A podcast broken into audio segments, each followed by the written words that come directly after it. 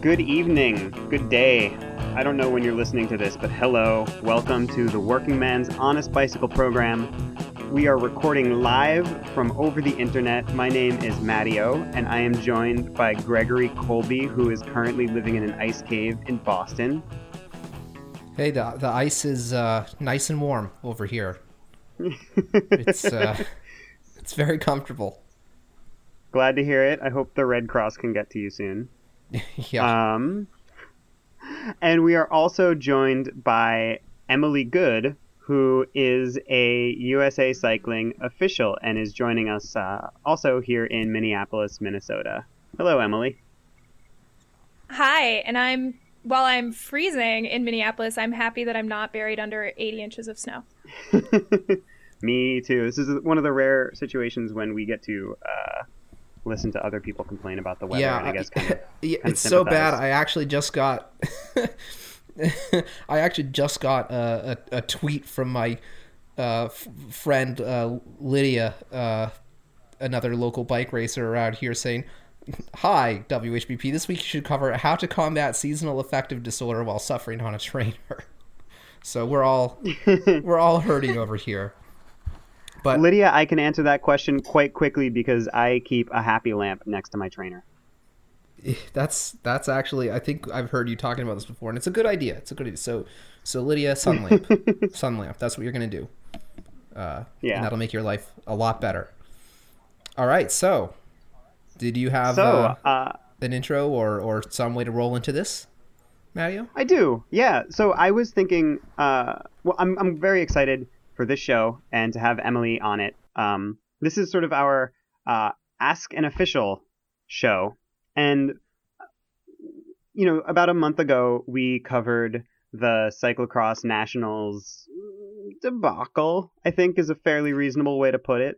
Um, and in in particular, there was the the fact that uh, the junior girls field got really short shrift by uh, by virtue of the rescheduling and field combining and all of this. And my attitude was that I I I generally think that officials have a job to do. I, I don't entirely understand what it is, but I assume that they're um, that they have concerns, that they're trying to be uh, good at their job and fair to racers and work within their concerns, and that maybe their concerns are a little bit different than my concerns and this and that. I don't entirely know what they are, but you know, the officials are doing their job.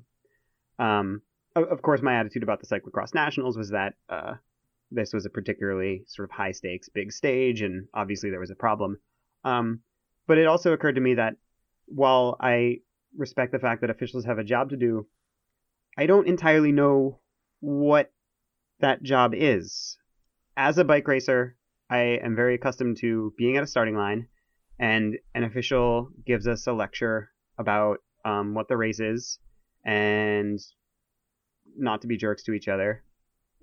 And then we race bikes, and then a little while later, there's a PDF with uh, a list of people who raced bikes and the order in which they raced bikes. Um, and everything else that happens behind it um, is a bit of a mystery to me. So uh, for starters, Emily, again, welcome to the show. Um, we're gonna get into a bunch of questions that I have for you as an official, and uh, the biggest one is why are you an official? And and tell us about, uh, you know, a bike race from behind the the khaki pants and the blue collared shirt. What is it like uh, to officiate?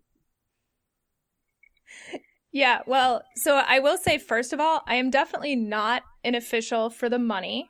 Um, so if anybody was considering, you know, that racing wasn't paying as much as they thought it would, so they thought they'd become an official, I will um, discourage you from that career change.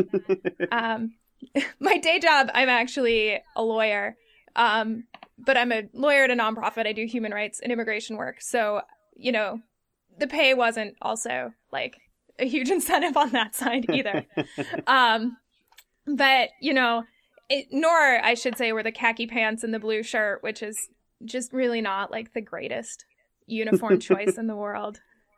But um, no, and I decided to become an official because I actually oddly I enjoyed being at bike races. Like I had helped promote and I'd, you know, done like neutral water and course marshaling and um, all kinds of other stuff at some of our local races. And I was like chicken. I was too chicken to race. And I was like, oh, I could become an official. And then I'd like be at races and I'd be a part of it. And that'd be really cool. So that's kind of how I got into it. Um, so yeah. And then when you start learning about officials, they tell you like our job basically is to make sure that it's safe, that the race is fair, and then, you know, that like everyone has a good time basically. But that's really our like fun is our third priority. Um, Yeah, so safe is- and is I was fair, gonna- kind of the first two. And so, go ahead. No, go keep going, keep going. No, I was going to ask if that was the the order, but you already answered that. So Yeah, and you know, safety um, is probably like the least fun, um, but most important and like the most stressful part of the job because you sometimes do have to look at things and make a decision about, you know, is this course, you know, when you show up in the morning at a race, like usually the course has been vetted ahead of times, but sometimes you get there and you're driving or walking the course and you're like, I think that spot or that turn is just going to be a problem. Um, and so we need to change the course the morning of, which um, tends, depending on who the rider is, um, tends to not make you popular. So, what, uh, in your experience, what kind of things jump out at you as as being unsafe parts of a course?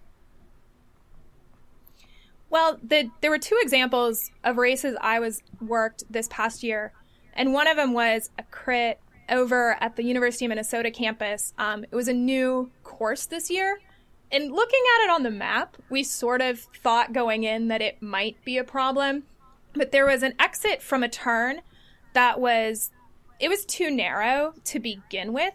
And then it was basically a hairpin into the next. I mean, it was pretty much a hairpin turn and it was narrow. And then the forecast for that day, which ended up coming true, was basically for um, torrential downpour and like 20 mile an hour winds.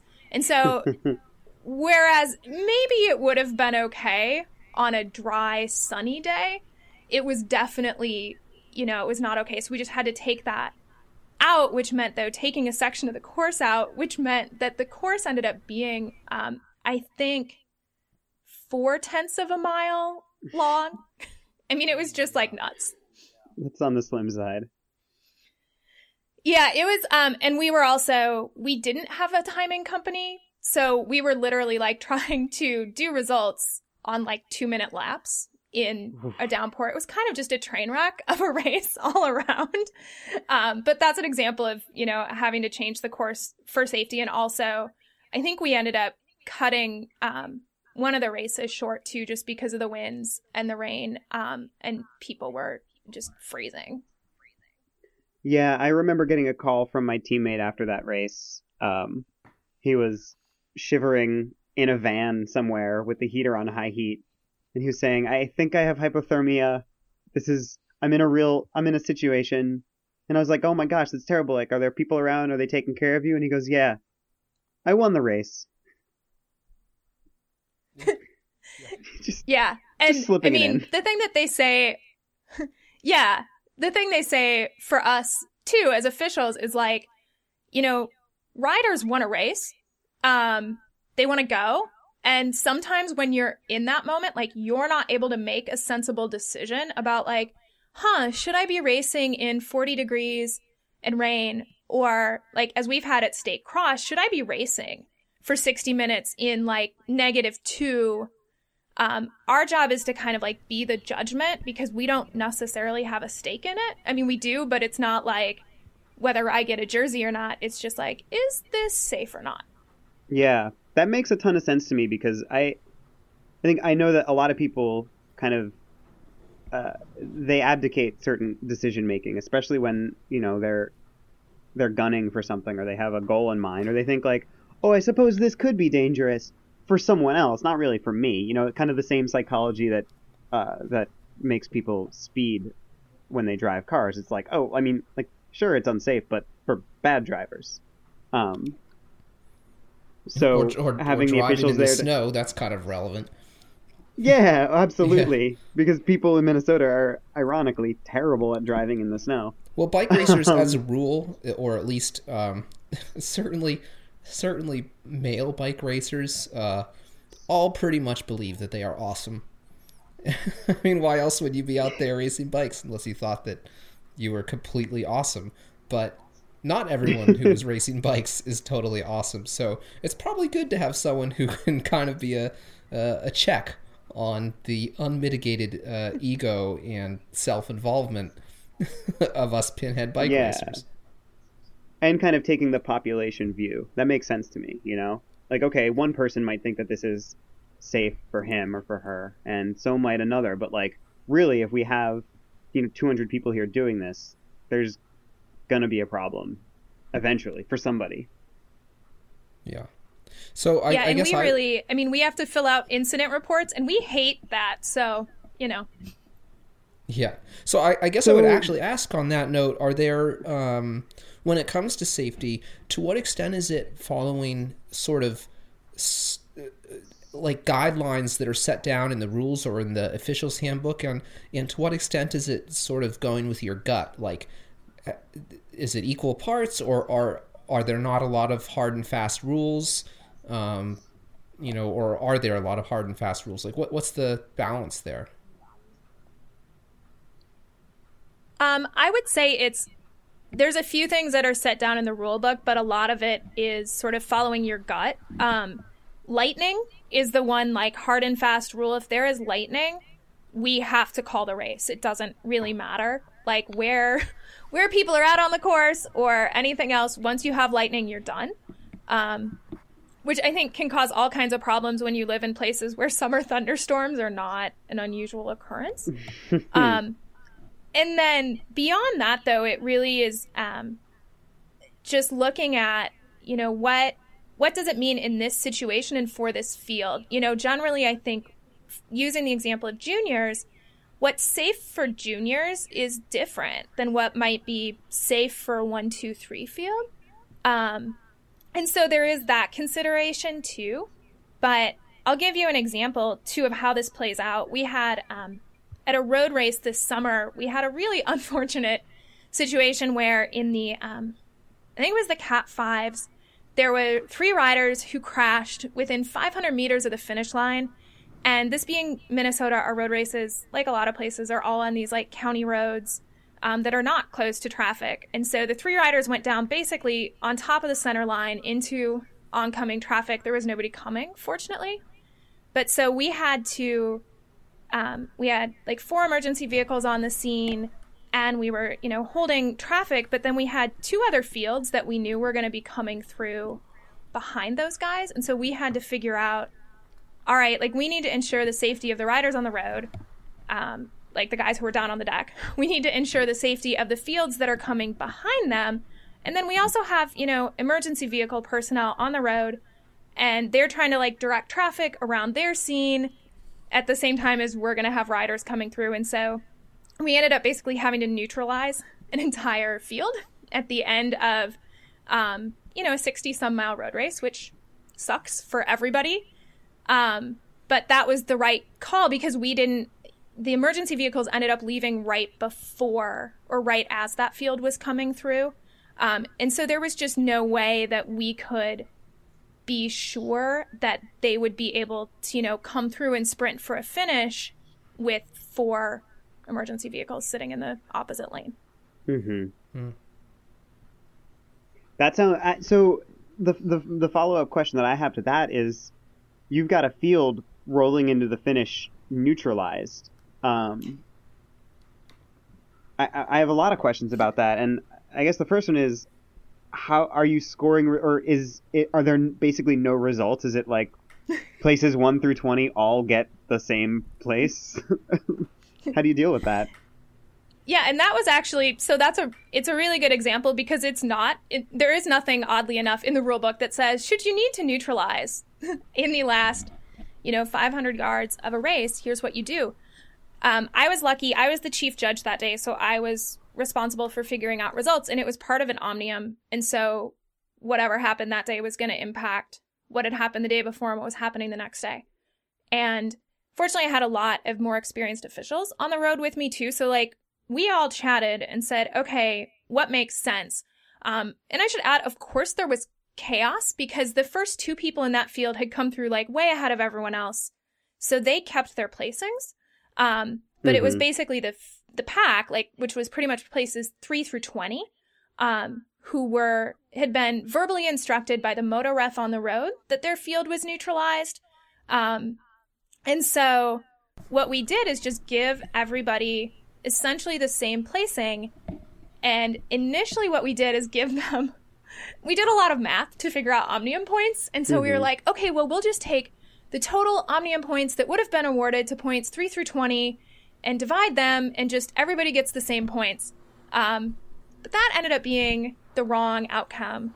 Um, and so actually what happened is the next day we were talking with some of the riders and they were like, look, here's how that impacted the standings. And so I said, yeah, I'd be happy to take a look at that and see how it's different if we give everybody from 3 through 20 third place points, um, which I think were 90 points. And so that's what mm-hmm. we ended up doing because it we actually ran both sets of numbers and looked at it and said, well, this does appear to be more fair overall. Um, but yeah, and there were plenty of people who were really um, displeased with the neutralization, who hadn't heard the motor ref or thought that somebody was still going. And of course, you know, well, I could have totally been higher if I would have known. and it's, you know, the usual stuff. Um, That's my favorite that you hear after a race. If statement, but anyway. yeah, so that's it. Was it was super tricky, but um, I will say I was happy. I was glad that people came up in a reasonable fashion and said, here's been the impact of how you guys scored this. And I think that's a problem because, because I'm really happy to like talk with someone in a rational fashion about, you know, why they think there's a problem. Yeah, and I assume that you're uh, less inclined to talk in a rational fashion with someone who comes up and is just like, "Oh, you were the one who made that call yesterday? Come on, now I don't have a chance at winning thirty bucks and a ticket for a free ice cream and a water bottle." Yeah, pretty much. I mean, I will say, um, partially because my day job is working with um, mostly like people who've come to the U.S. seeking asylum, a lot of whom have had like really terrible experiences in the past, and so when some guy who can afford a racing bike and to be, you know, racing over the weekend comes up and is, you know, giving me that line about how he's blah, blah, blah, blah. I'm kind of like, I never say this. I just sort of smile and nod um, and say, wow, I really, I'm sorry you're really upset. Um, but in my head, I'm like, seriously? Like, this is so not a deal. Like, in the grand scheme of things, this does not matter. Like, get over yourself and like think globally. and you are totally exposed to things that just matter so much more. Well, yeah, yeah. yeah. So, but I I do try to be empathetic. Mm-hmm.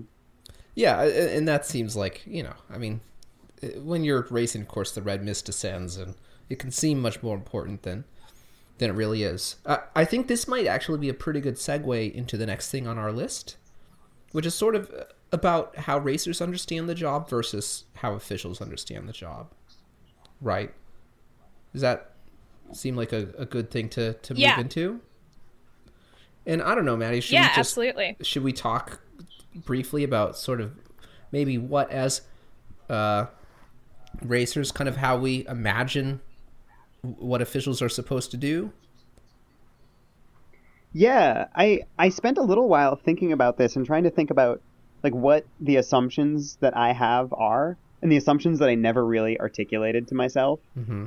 Um, and and Emily, like I hope this doesn't actually sound insulting because, or it it may be, but I think it should reflect much more on me than on officials. But I realized that I had kind of thought of officials as like working a customer service type of position where like I'm the bike racer, uh, I'm the customer. This whole event is ultimately about me and people like me and our experience. Like, and and it's uh, your job to make sure that that experience is um, predictable or reasonable or whatever it is I'm feeling in that moment. And as I realized this, or as I realized that that was like kind of the assumption that I had in the back of my head, I realized that like that's kind of wrong. That or that's pretty wrong because like I'm not your client. Um, everybody is your client, and also like the race promoter is is who you're accountable to in, in a way kind of different than how you're accountable to bike racers. Well, well, you know, I hadn't even thought about the race promoter aspect of it. I, will say that for me, as you know, being relatively naive about what the blue shirts are supposed to be doing, um, you know, I, my kind of, I've always thought of it basically as, oh, officials, right? They're the ones who make sure that the race is scored correctly, and so they're supposed to make sure everything's, you know, all, uh, all the results are right, and that everything proceeds safely, and oh, also to make sure that everyone follows the rules, and if someone doesn't follow the rules, then they receive appropriate punishment. Um, and you know, some of that might be lumping various things together that are either not entirely the official's job or or whatever. I don't know, but but it's pretty easy to kind of for me. I, I, I just my default assumption is just oh yeah, the officials are doing pretty much everything involving scoring and rules, uh, and and that's pretty much it. And yeah, I'd be curious to hear how that kind of lines up with reality. Well, I will say that's actually, I mean, that's reasonably close, is that, you know, we handle rules and results. And the one thing I will say is, while I don't work for USA Cycling, I am an independent contractor, of course. Mm-hmm. Um, but we are, you know, basically, we're kind of the only real representative of USA Cycling that is at any given event. We're the ones who actually have the logo on our shirts, which occasionally means, you know, that like some neighbor who's ticked that there are bicyclists on their roads like stops and yells at me. And I just kind of smile and say, well, you know, the promoter got the permits. So, but, you know, they look at me and they're like, oh, you're wearing, you know, you look official. and so that's who they attribute. Um, but so the one thing I think, um, I mean, I think you generally got it. Um, but you know, one of the differences is that there's like two jobs that officials hold. Um, there are judges and there are referees. And one of the things that I see a lot of riders, um, I think most riders don't understand or really know that there's a distinction. Um, I don't know that I'd expect people to, but the referee is the person who is responsible for the really for enforcing the rules and who gives the speech to the fields at the beginning of each race. Um, and then the judges are the ones who are responsible for results and who are standing at the finish line, frantically writing numbers down on a clipboard. Um, and while as a judge, I'm certainly happy to, you know, hear your complaint or your frustration. Um, I can only make a decision about whether the results should stand or not. It's not my job to decide um, whether that guy crossed the center line um, you know, back at mile, I don't even know, which is also really funny when I'm standing at the finish line of a road race and somebody comes by to yell at me about like someone who had a center line violation. Cause I'm like, you know that I've been standing here and there's no way I would have seen that. Um, but so I think that's one of the most common, you know, mispercept. Like, I think people just don't know that we actually do different um, jobs out there. Um, and we are, though, because we sort of are the USA Cycling presence. I mean, while we don't de facto have a customer service role, um, we do need to kind of make sure that everything's going smoothly. And I definitely view my role as, you know, it's not to necessarily make sure everyone's happy, but it's definitely to make sure that if people are having problems that have to do with any of the things that I can control, um, that those are communicate that you know those are dealt with, or if they're having a problem with the promoter, um, I can raise that to the promoter sometimes in a different way than um, maybe a racer can. Well, the the issue about that that you mentioned, things that are within your control, um, that's particularly interesting because I guess as a racer and as a racer who is I don't know, I don't think I've like taken the officials for granted. I've just kind of not considered them too much, you know, like like I said, like they give the lecture and then there's a PDF that appears three hours later, and like what happens in between is, is a mystery to me. Um, I don't entirely understand like what is and what is not within your control. So do you want to? It, it might be hard to ask you to elaborate on that without any example, but if you'd like to, that would be great. Yeah, well, one thing that people um, always think is within my control is podiums and prizes. Those are not. Um, I mean, I determine, or I'm part of determining, you know, who placed, um, like who's leading edge of which wheel cross the line first. But then a lot of people come up and they're like, "So when's the podium? And where's the podium? And like, what did I win?" And I'm like, I honestly like, I'd have to look at the flyer to tell you any of those things, um, because that's sort of the promoter responsibility. Or um, the other thing that both is and is not our responsibility, but the other thing we get a lot is somebody saying, hey, like I'm showing up as a cat four, but I'm really a cat three. Um, or like, why am I registered here? Or my name's misspelled. And I'm like, well, that's all registration, a lot of which is actually usually your responsibility. So if you're somehow in the cat fours and you're actually a three, that might be registration's fault or it might be your fault um, for showing up and racing in the wrong field. Mm. So um, that's, I think, the other one that is most common. Um, but, you know, if there are problems on the course, um, if there are um, concerns that, you know, another rider was being abusive or that somebody didn't hold their line during a sprint or that, um, you know, all sorts of rules infractions pretty much all of those um, belong to us and are our responsibility. And then anything to do with final placings. Um, the only sort of results thing that isn't always ours are um, if the promoter or announcer decides to do like a preem for a t-shirt or whatever. Um, sometimes they'll just do that, and we aren't even really a part of it, other than maybe confirming for them yep, like Mattia was the guy who crossed first and, you know, won the tie dye shirt or whatever. the tie dye, yes, the, the tie dye jersey. I'm so proud of this. so, yeah, so, yeah, I, I guess that's a I, terrific example. Maddie, have you won a tie dye jersey in a in a preem before? Now I want to. I I'm not sure. I'm not sure what I want more: to win a tie dye shirt or to uh, make one and offer it as a preem. You know what? When we put on, um, when we decide to promote the Working Man's Honest Bicycle Crit Race, uh, we'll make sure that that's one of the the preems. Swish. Yeah, that'll be great. Uh, so yeah, and I guess I I think of um, I, I, guess as an addendum to what I was thinking of the officials, that all makes sense to me. My, you know, my main, and I think the main interaction for a lot of riders, the kind of what they think of when they think of how the officials directly affect their race uh, is the moto refs, right? The the person either you know behind the field or in front of the field or calling out time splits or whatever, but you know with the stripy shirt on the motorcycle, uh, and and who you know tells you to go to the back of the field because you crossed the yellow line you know, or who writes down your number and and then you find out you're disqualified when you get to the end of the race, right? Uh, but I, I, guess that's only you know that of course that's only one job. And and I, I, I don't know I don't know where I'm going with that, but um, I, I think that's where most people react. You know, they they think of kind of we think of sort of the results people, and then we think of the that um, hard ass official who who DQ'd us for going over the yellow line when it totally wasn't our fault. Come on.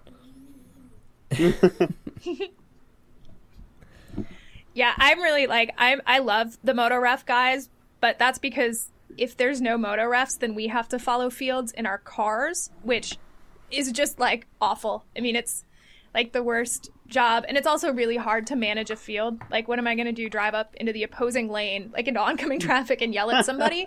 Um, i mean that's basically what we have to do. If there's no moto refs and it's just not cool.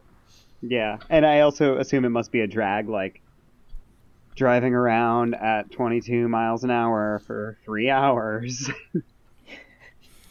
Yeah it's um, it is when you're following a field vehicle. you really Oh yeah. No, you just like hope that somebody does something interesting because there is nothing worse than following like a field, which happens a lot in our races where people just are like, "Okay, well, let's all ride together for 61.5 miles and then sprint the last 0.5." It's just like, shoot me now. That's boring. Boring for everyone. Yeah, if you're if you're listening, um, first of all, that's a stupid way to race your bike. Uh, and and you know, don't do that. Well, unless you're a sprinter. Well, sure, but you know, most people who think they're sprinters But screw those, aren't. right? most people who think they're sprinters aren't, but that's another story. Uh, but but also think of the poor, poor officials and and follow vehicles who want to watch something interesting, and you know, give them a show. Even if you don't have anyone else by the side of the road watching you, you know. It's it's rare as a bike racer. I think that you can like you can really have an audience. I think so many of our races happen well removed from audiences, Yeah. and I know that I'm totally spoiled by racing at the National Sports Center Velodrome, where you know on a good night there might be a couple hundred people in the bleachers, Mm. and it, it's awesome to perform for a crowd. But I, I don't think that most bike, bike racers get that experience. Actually, this but you brings up can a, if yeah, you just think can. that the officials are your audience. They're they're there for you. Yeah, or if you show up to like one of the NCC crits, like you know, I got to do uh, uh, Sunny King and and anything with an announcer like that, you know, Mhm. that that can be good. Um, the well, maybe not anything with an announcer. Uh, but actually, that brings up a good question. I, I kind of wonder. Uh, this is not on our agenda, but you know, is there any entertainment value sometimes to be like? What's fun about it? Like, do you get to watch good bike racing sometimes? Like, is it, you know, f- like, is it fun to be a part of it? Like, how is that? How has that worked out for you in terms of, um, you know, being involved in racing without having to actually put your skin on the line? You know, it's generally, um, I will say, most of the time it is pretty fun. Um, I mean, especially like the track here in Minnesota um, is great because, like, I actually have where the officials are, if we're judging, we're on top of this little, like, awesome um, tower in the middle of the infield.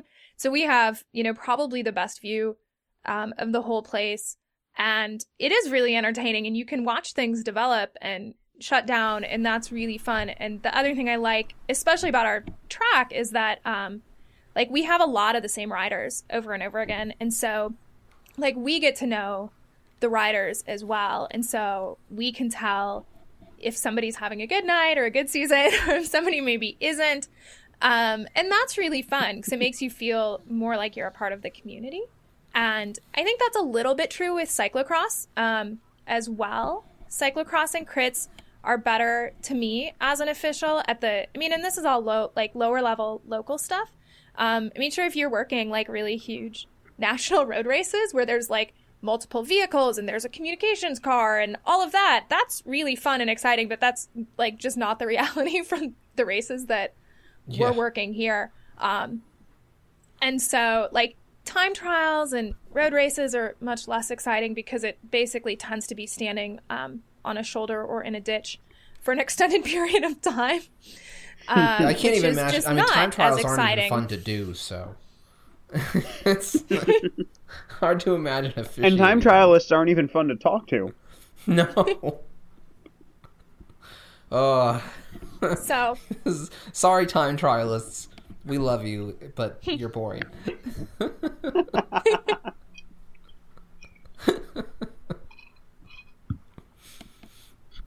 Emily, I like your comment about like really, you know, in certain types of races, you really get to kind of feel a part of the community. And one of the things I've enjoyed about racing in Minnesota is the fact that it is a small community. So I get to like see the same officials at road races and crits and track races and cross races, and that I've gotten to know several, yourself included, and Leslie and Mulaney and Bruce and Mark, who you know I, and maybe it was because, you know, uh, I've done most of my bike racing for the five or so years that I've lived in Minnesota, and I was only racing for I don't know two or three before I moved out here. So most of my racing has been done here, but before I, I didn't I didn't really know who the officials were, or you know, they, there was just like a, a sort of great gulf between the racers and officials, and here it is a little bit less, despite you know the fact that I sort of opened this program by talking about my ignorance uh, of your job.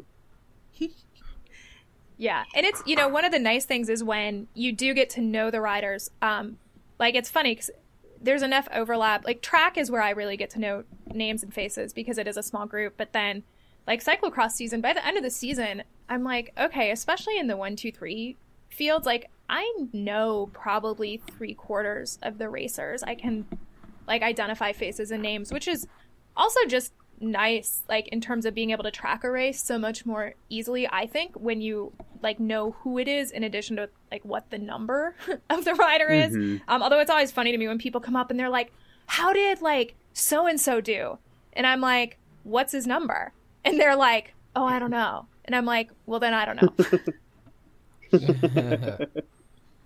yeah. Yeah. You're thinking sort of strictly in terms of the, the numbers that you're scribbling on your uh, clipboard. Well, it's yeah. it's- basically i mean i, I like people Yeah, But- well, it, it is good. It actually is really great when you know, even in really big um, local associations like Nebra, where I am now, um, you know, there's still it's a limited pool of officials.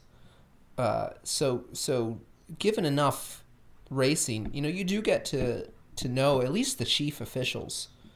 Um, you know, you might not like know know them, you know, uh, but you get familiar with them and they probably get familiar with you you know or, or the upgrade coordinator you know was in in tennessee was often at the race. We had a lot of the same officials in a lot of the races in tennessee because um, tibra is a very small um, local association and yet actually i have to say one of the most together uh, in the whole well okay i've only i've only raced in two local associations so i, I maybe should uh, slow my roll. Um, but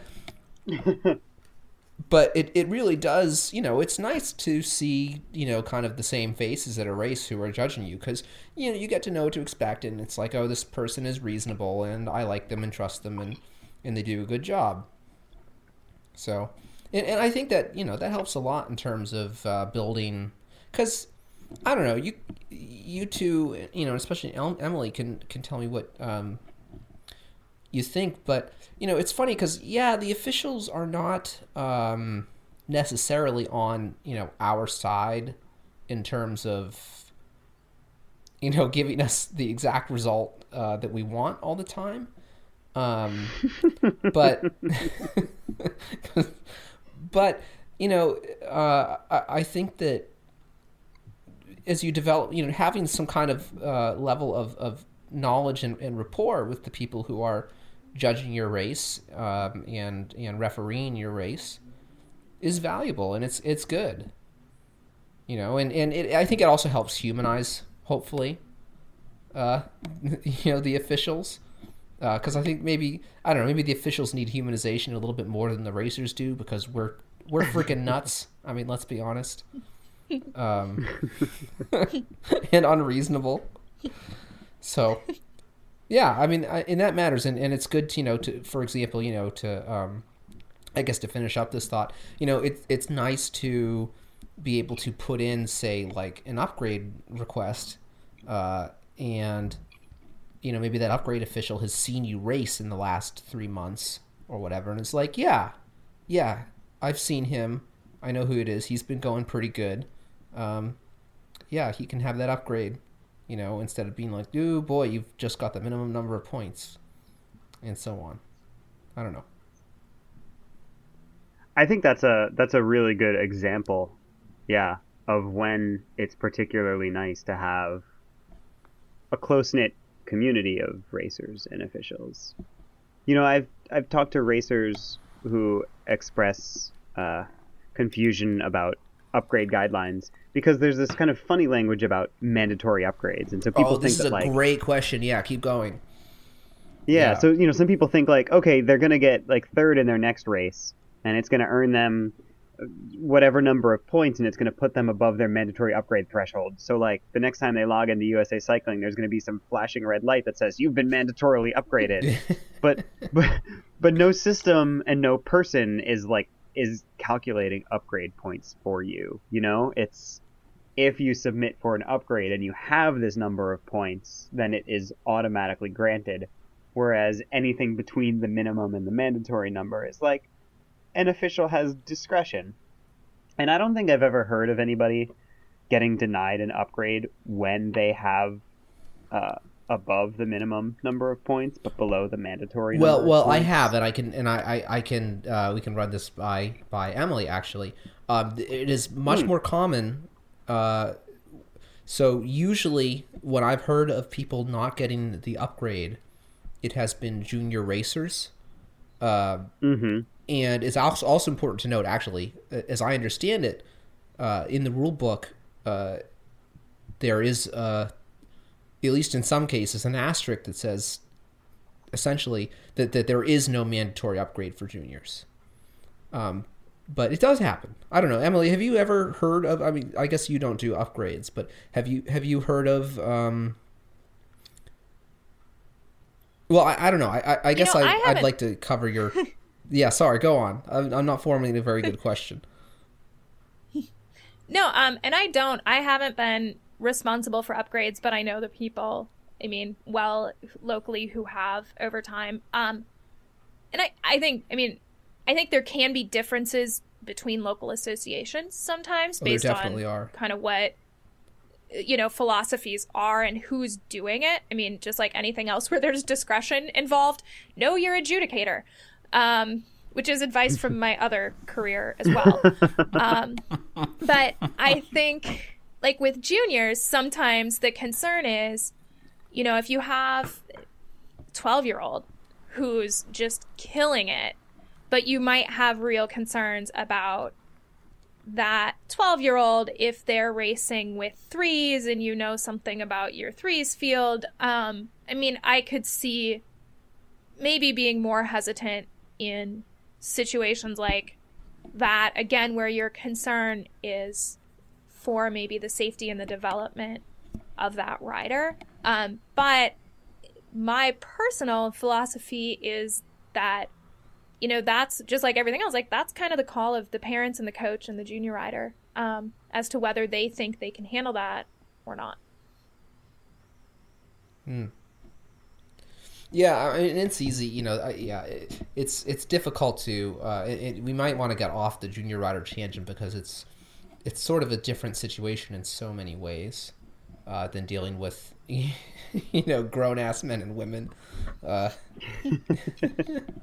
it's it's sort of one of those truisms that you know uh, whether fairly or not. Um, you know, juniors have this reputation of being kind of loose cannons, uh, pack handling wise, and and you know, and but there's also the, all these additional concerns that sort of might not actually overlap with the officials' needs. One thing that I find interesting in general about both upgrading and different associations is that I have I have raced in a number of different associations, and this is especially true when I lived in the South, where you really have to travel for a lot of races. So. Um, I did most of my racing in Tennessee, but I also have raced in Georgia and I've raced in Alabama, and both the sort of the style of racing and and what you know my perception of the ability of the fields I was in, um, and and how the races were judged definitely varied significantly.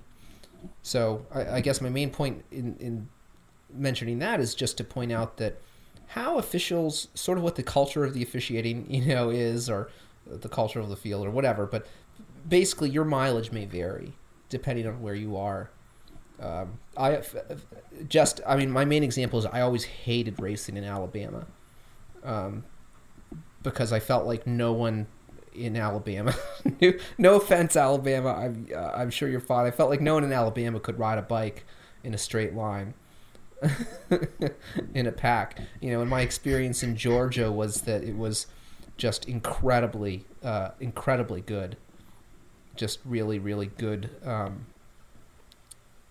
really good job by the racers and very high level of skill and and yeah, uh, some of that might come down to the upgrade coordinators. I don't know. And in in Tennessee was sort of somewhere in between, where it was a pretty small, tight knit group, and and people knew each other, so people didn't tend to do any anything stupid, so far as I could tell.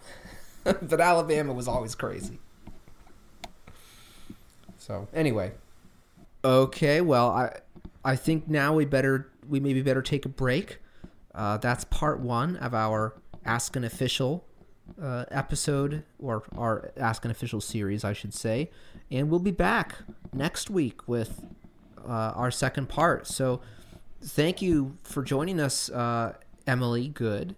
And Emily will be back with us again next week. So, yeah, thanks, Emily. thanks it's been fun Yeah. And of course, uh, with with us as always is Matteo. Hey Matteo, where can people find you? Hey Greg, people should uh, people should tweet at me on Twitter. My username is at underscore Mattio, M A T T I O. Mm, Feel free to tell me that I'm wrong, or tell me what you think, or uh, let's have a conversation about what we've been talking about here on the Working Men's Honest Bicycle program. And if you tweet at me, you should also probably tweet at Greg as well. Greg, where can they find you? They can find me at Grolby. That's uh, the at sign, and then G R O G R O L B Y. Yeah, you can also get in touch with the show as a whole. We have an email address. It's honestbikeprogram at gmail.com. You can find us on Twitter at underscore WHBP. Um, find us on iTunes. Leave us a review. Uh, we would love that. And we'll catch you next week for, for part two of Ask an Official. Thanks for coming along with us, and we'll we'll see you next time.